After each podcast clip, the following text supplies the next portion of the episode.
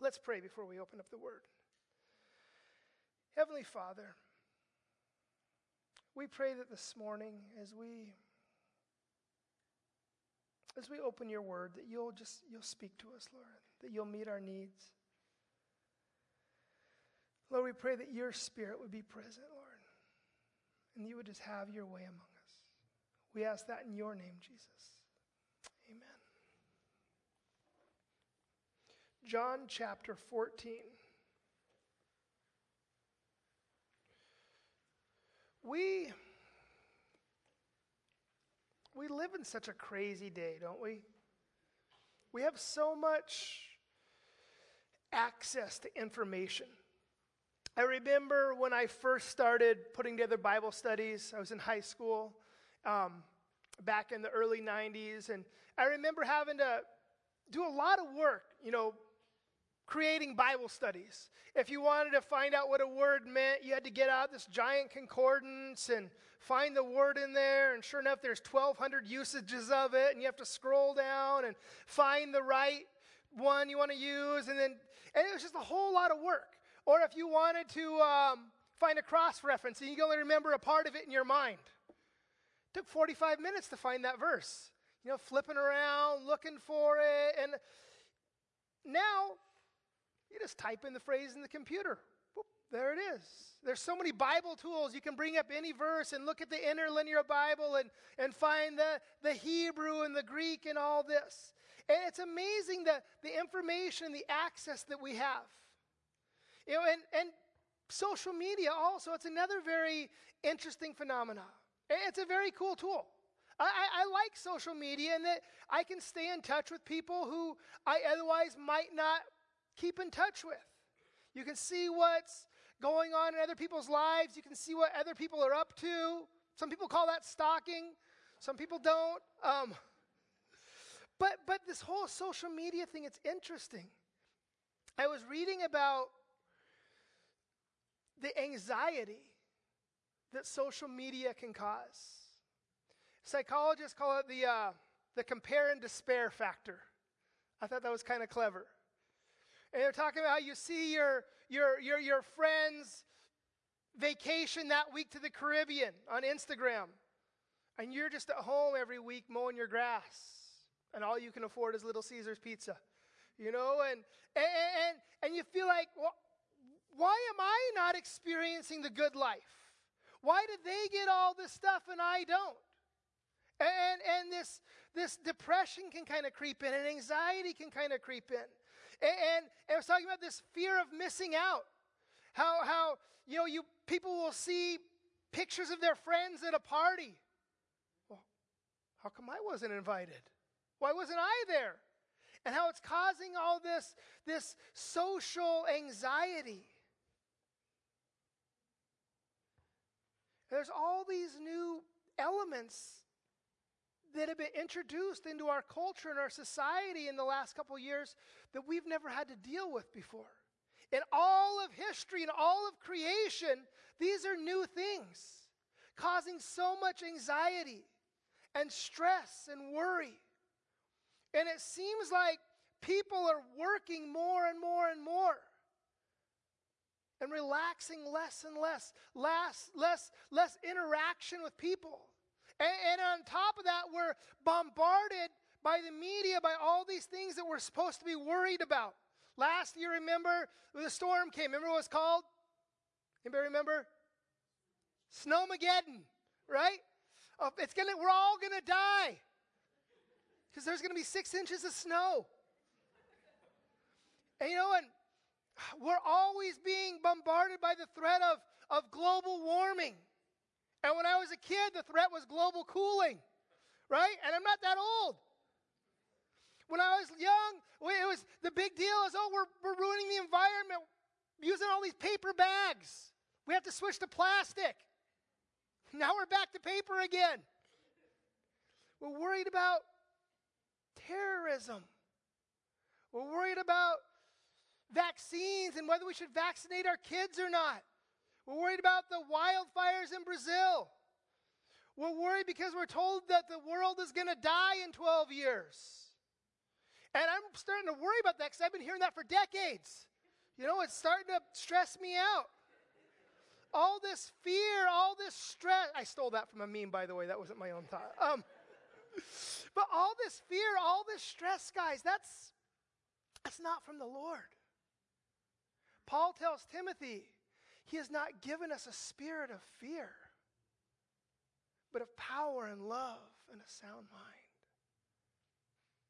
This anxiety, this isn't what the Lord has for us. That isn't his design for us. And as we pick up the text this morning in John 14, Jesus begins to address this issue of fear and anxiety and worry, uncertainty. Jesus says in verse 1 Let not your hearts be troubled. Believe in God, believe also in me. Remember what Jesus told the disciples last week.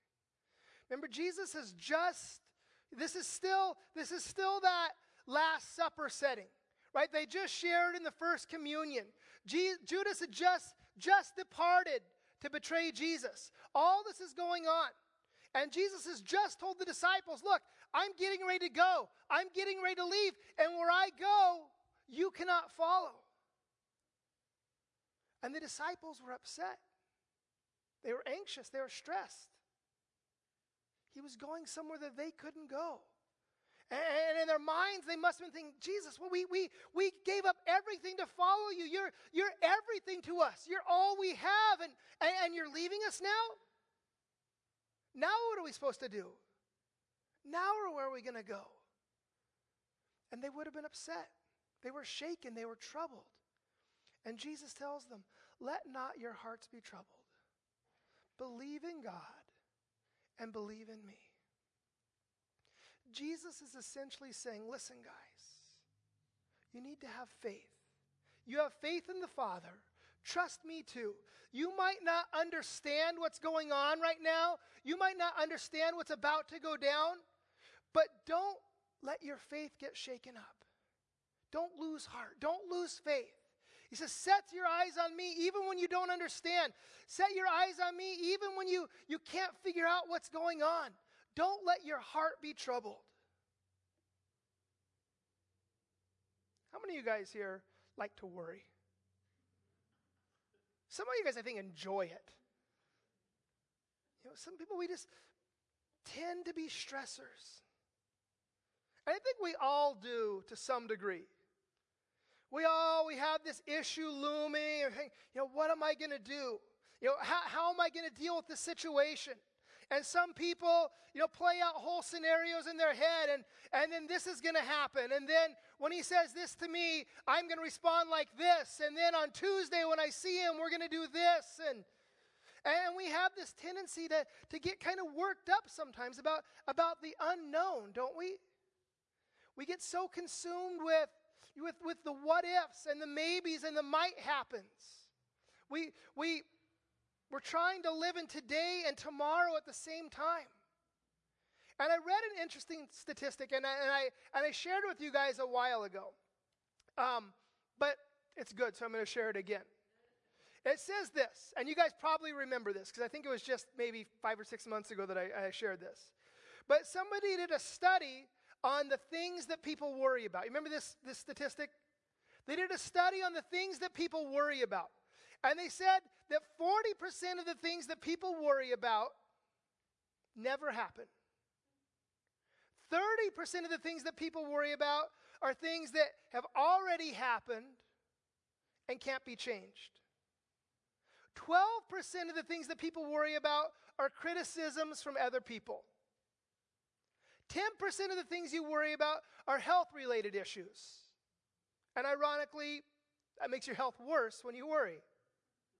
And the study found that only 8% of the things that we worry about are legitimate issues.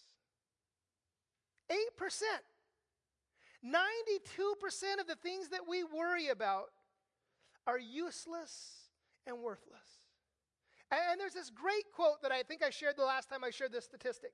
And it says this Worry is faith in the negative and trust in the unpleasant. Worry is assurance of disaster and belief in defeat. Worry is wasting today's time to clutter tomorrow's opportunities with yesterday's troubles.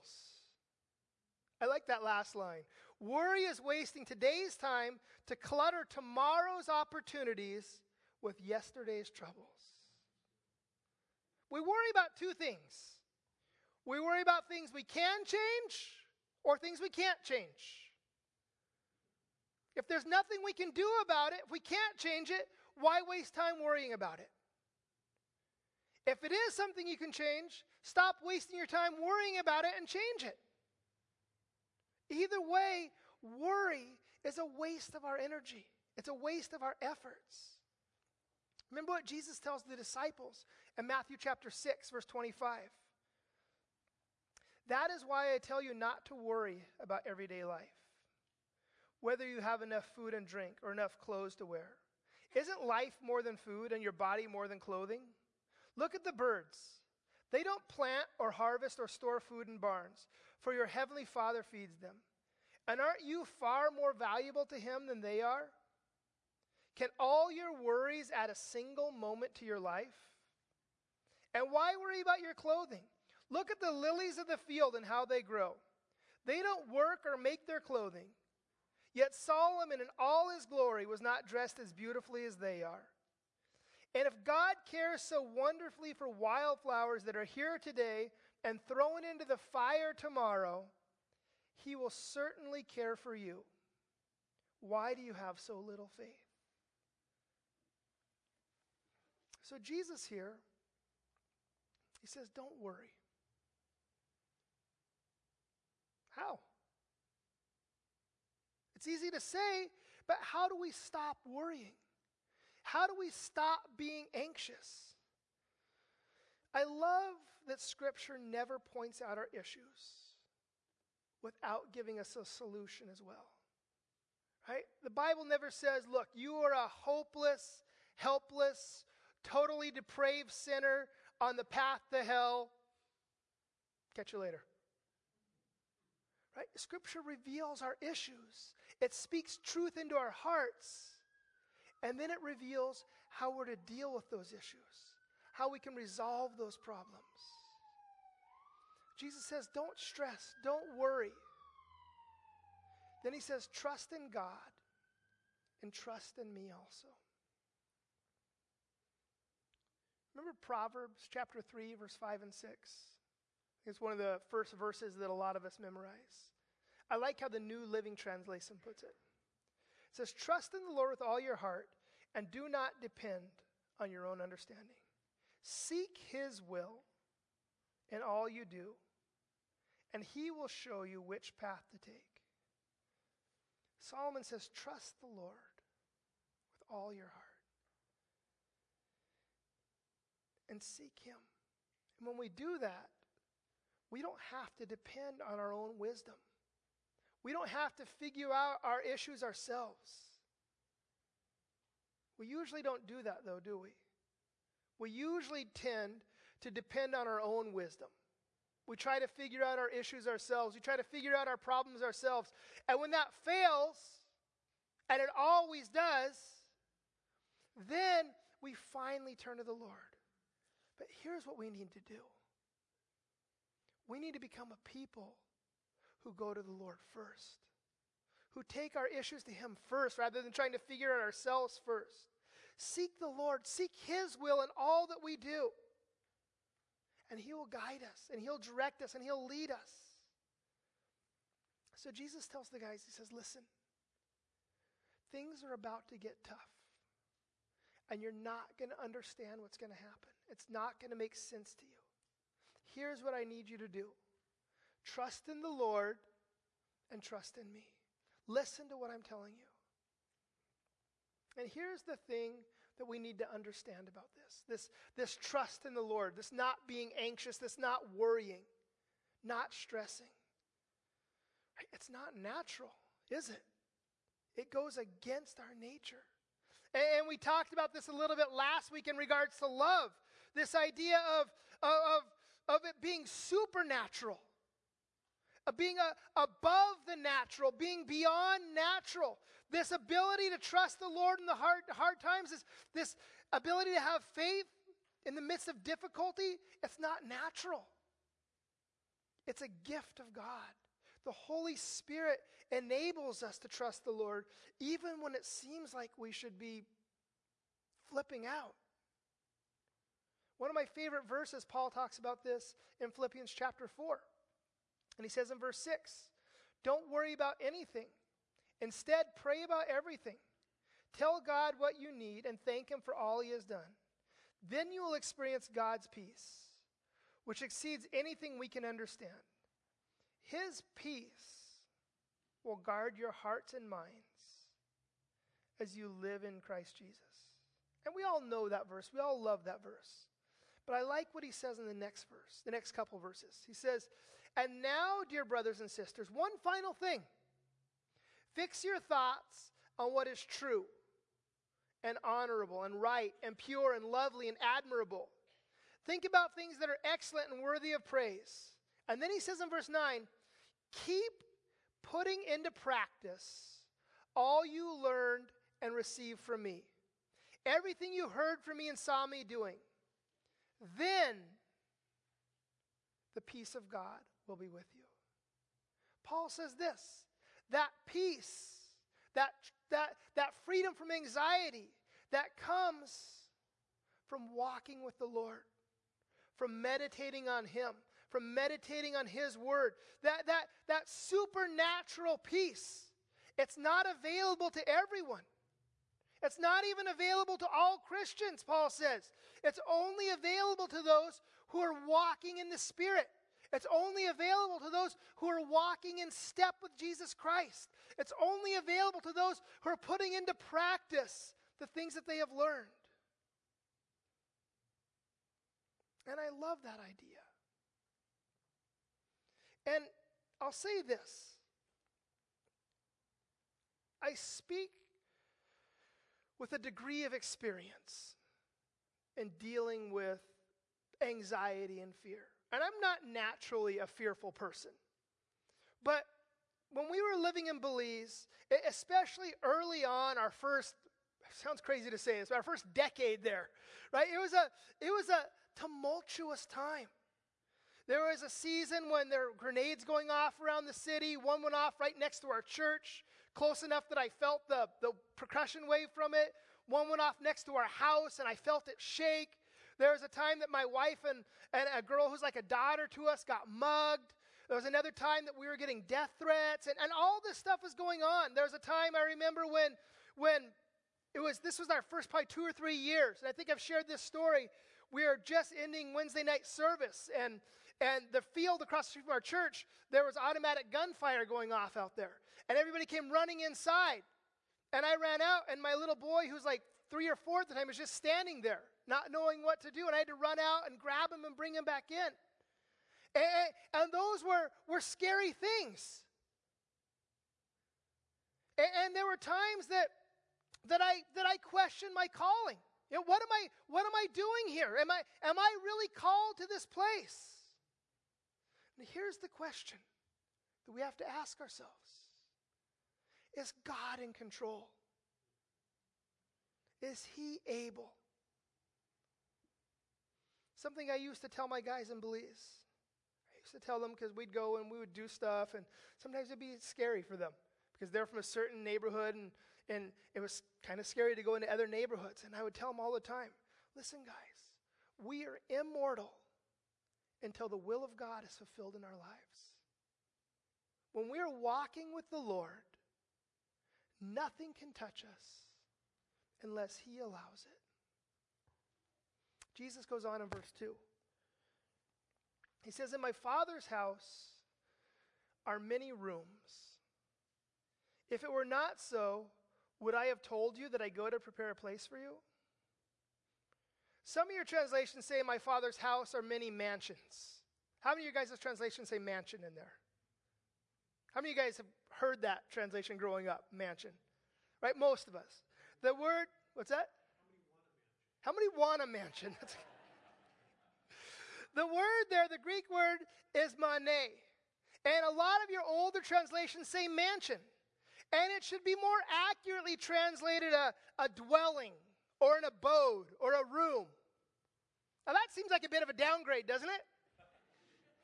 I mean, I spent my whole life thinking I'm getting a mansion in heaven. And now I'm getting a room at the Super 8?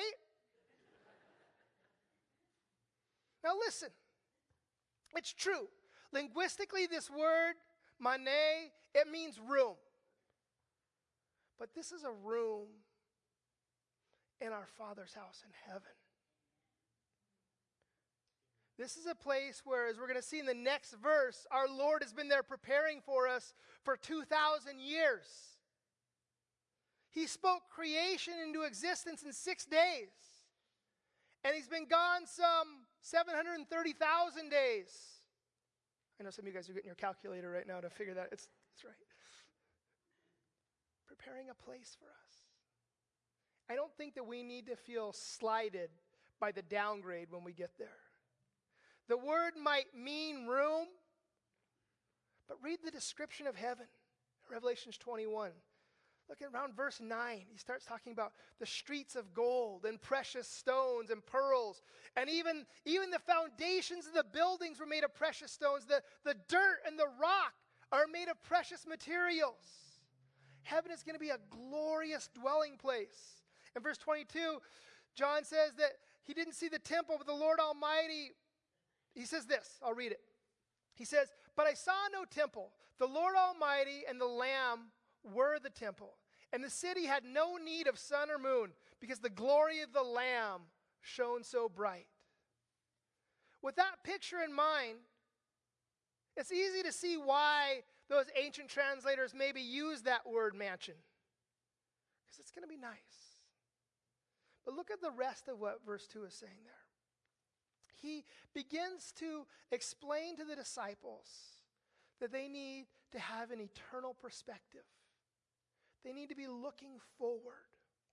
In the midst of, of hard times and in the midst of trials, when our hearts are troubled, when we're filled with stress and anxiety, we need to, to look forward, remembering that this isn't our home, that this is just a, a waypoint, this is just a, a rest area.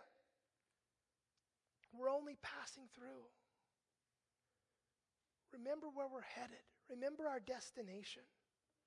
No more suffering, streets of gold, eternally in the presence of the Lord, in perfect fellowship with the Father. I look forward to that, to being there for all eternity.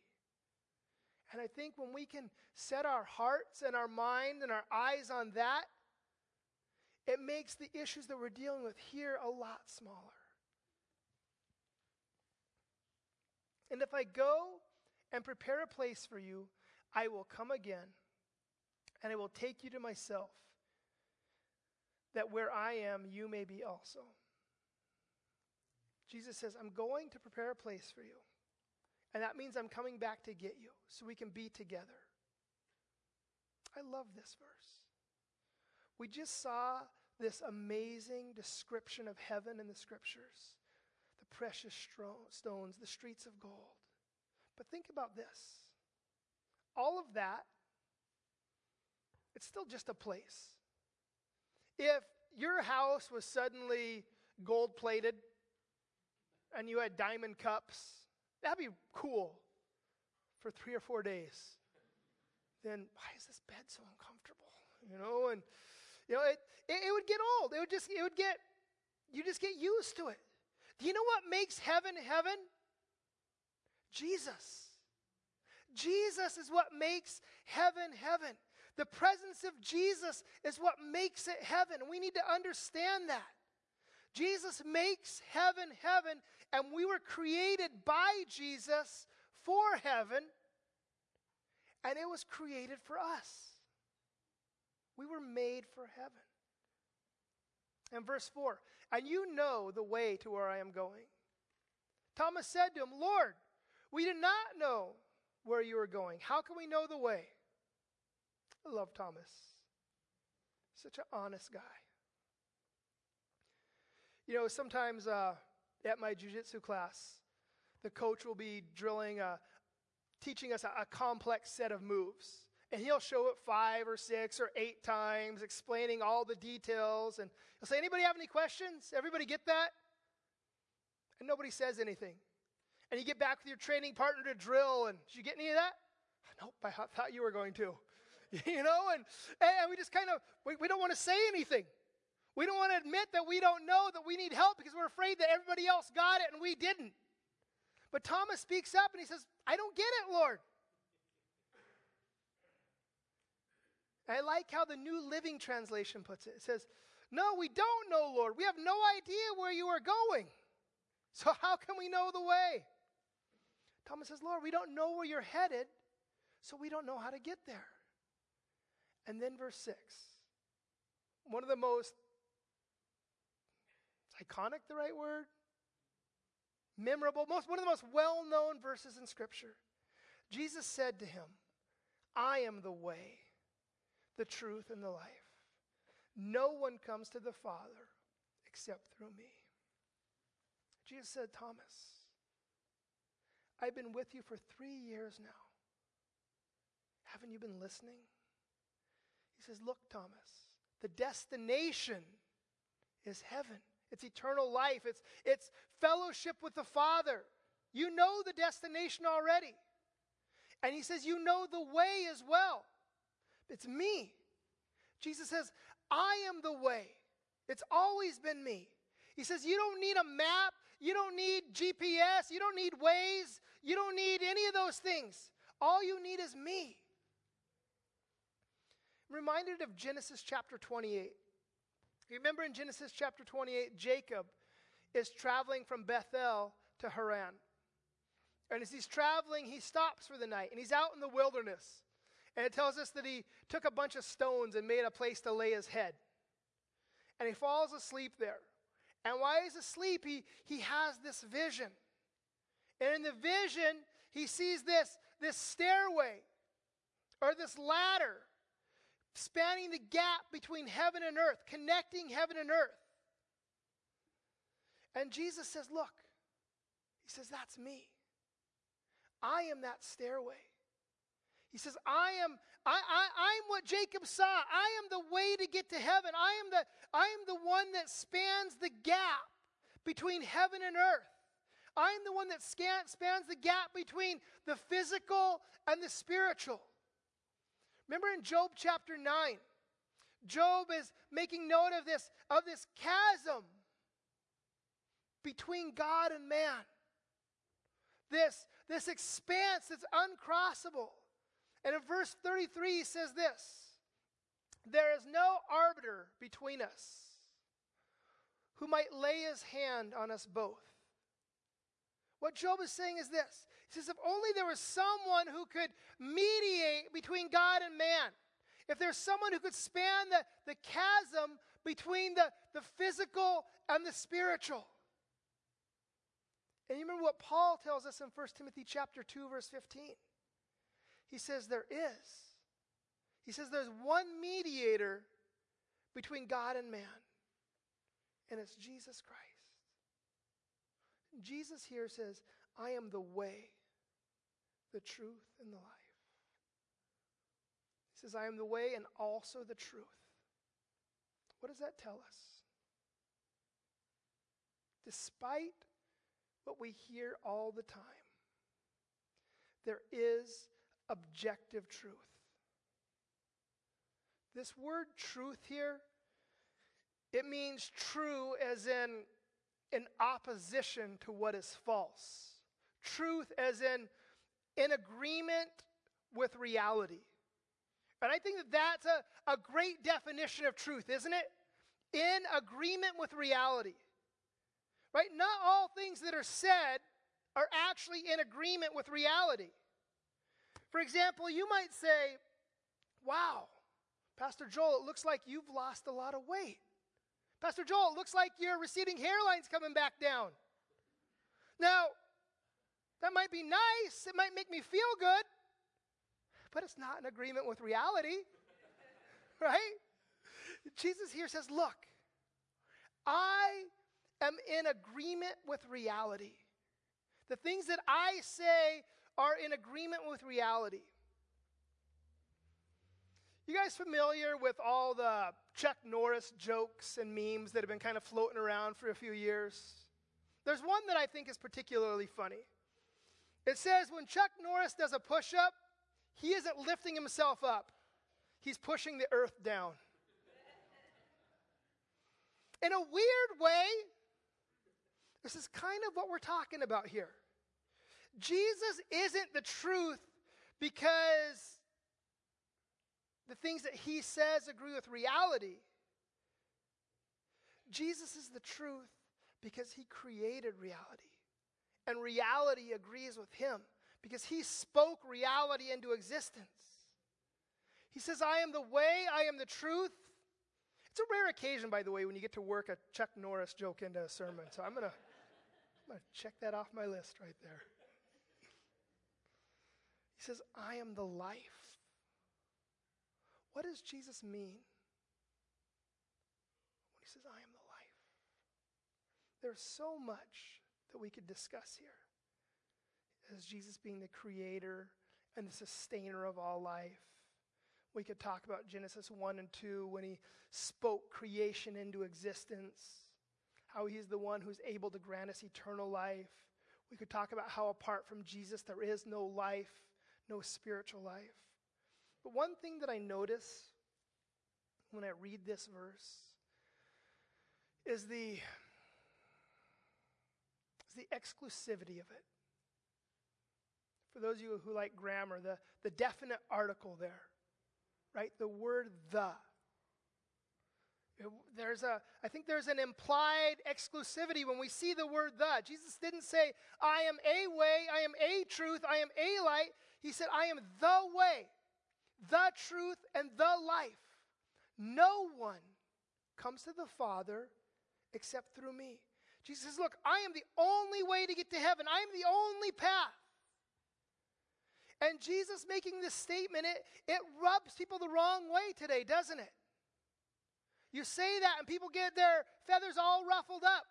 How can you say that Jesus is the only way?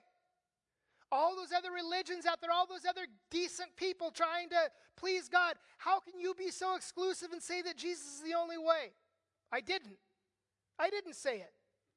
God said it. Jesus said it. If you don't like it, don't get mad at me. You can take it up with Him. And if He is God, if He created all things, if He's in control of all things, doesn't He have the right to do as He pleases? Doesn't he have the right to make his own parameters for salvation, whether or not you or I like it?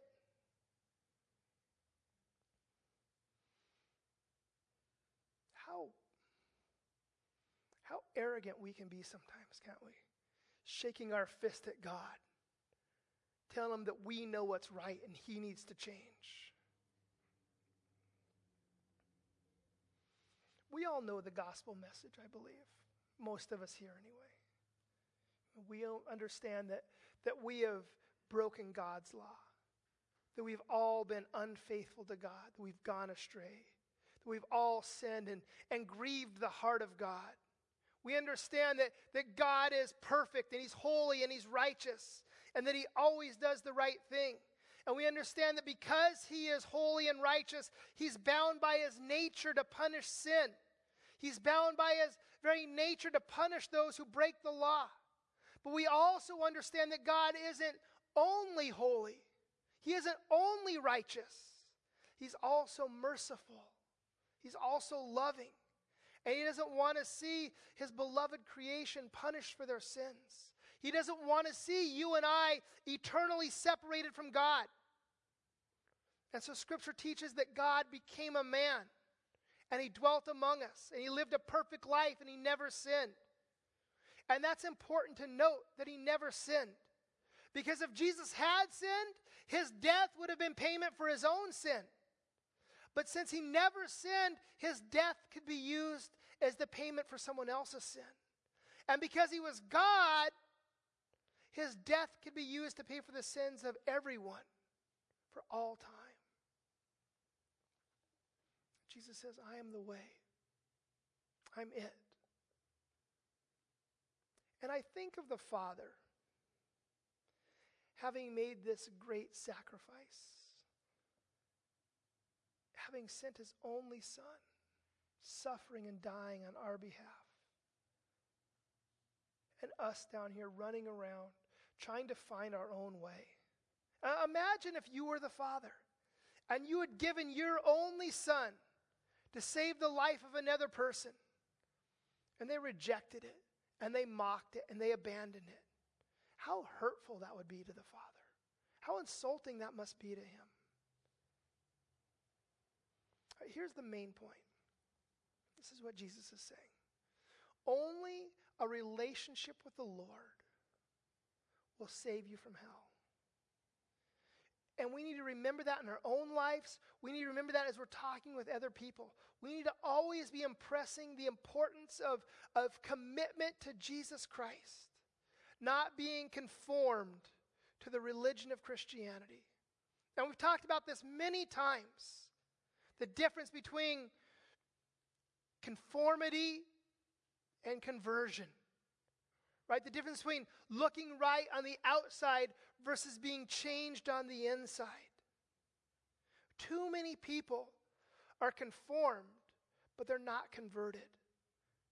They change on the outside. They look right, they sound right, they smell right. But the inside, they're dark and corrupt and lost. I told you this story a while back, but some of you guys are new, so I'll tell you guys again. I remember once when I was a little kid, I was probably um, six, and I was at um, the home of some friends of my parents. And I don't remember the situation if I missed lunch at school that day or whatever, but I, I was hungry. And um, everybody left the room, and there was a, a bowl of fruit there. I thought, well, there's nobody else around, just me and this bowl of fruit, and I'm hungry. So I grabbed a bowl of fruit, and went around the corner eating, took a big bite of this apple. Big plastic apple.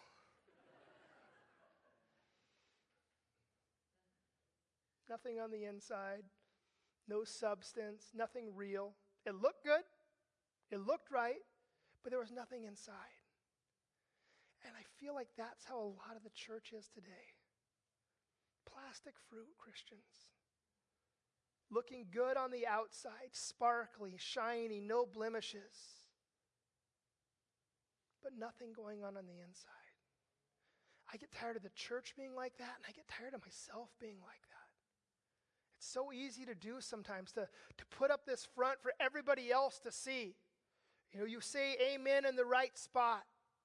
You pray the right way. You go to the right prayer meetings and this and that. And, and you can make everything look so good on the outside. And on the inside, there's nothing happening. Jesus addressed the religious people of his day, and he had some hard words for them, didn't he? He says, You guys are whitewashed tombs full of dead men's bones. You know, they, I, I know what he's talking about because in Belize, the, um, you know, here we just have a little gravestone. But there they, when they bury somebody, they build this like little cement structure on top of it. And every so often they'll come and they'll repaint it because they want it to look pretty on the outside. And that's what they would do there too. They'd have the graves and they would paint the graves and make them look good on the outside. And Jesus says, Look, you're, you're, you're, you're dressing up the outside. The outside looks pretty, but what's inside? Nothing but filthy, stinking, rotten flesh.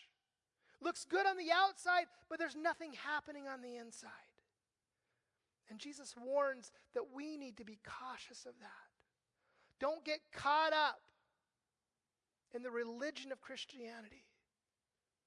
Be a disciple of Jesus Christ because He is the way to eternal life. He alone is the way to eternal life, He's the way to heaven. We need to set our eyes on Him, church. We need to live for Him every day. Look towards heaven.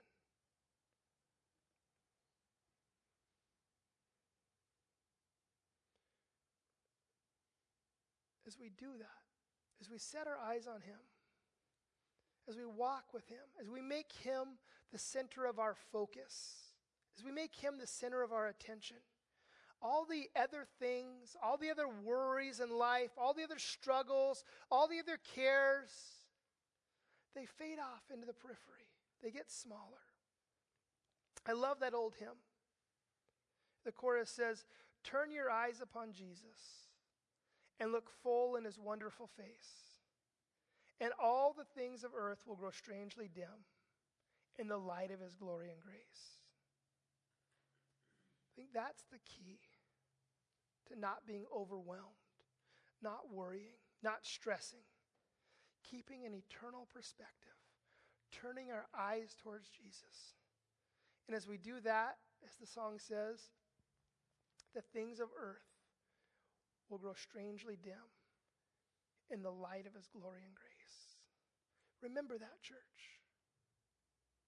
It's all about him, it's all about Jesus. It's all about who he is and what he has done for us at the cross. Let's pray. Heavenly Father, we thank you for sending your Son to be the mediator, Lord. And we thank you for sending your Son to, to stand in that gap between the, the physical and the spiritual, Lord. Being that, that stairway to heaven, as it were. And Lord, we pray that everyone here would, would use the stairs, Lord. That they would, that they would come to you, that they would enter into you, Lord. They would be converted to you. They would repent of their sins and be saved. We pray that you would help us just to go forth from this place, Lord, with you being the center of our lives Lord. when stress comes, when anxiety comes, when trouble comes, Lord, help us to, to find peace in you, we pray. We ask that in your name, Jesus.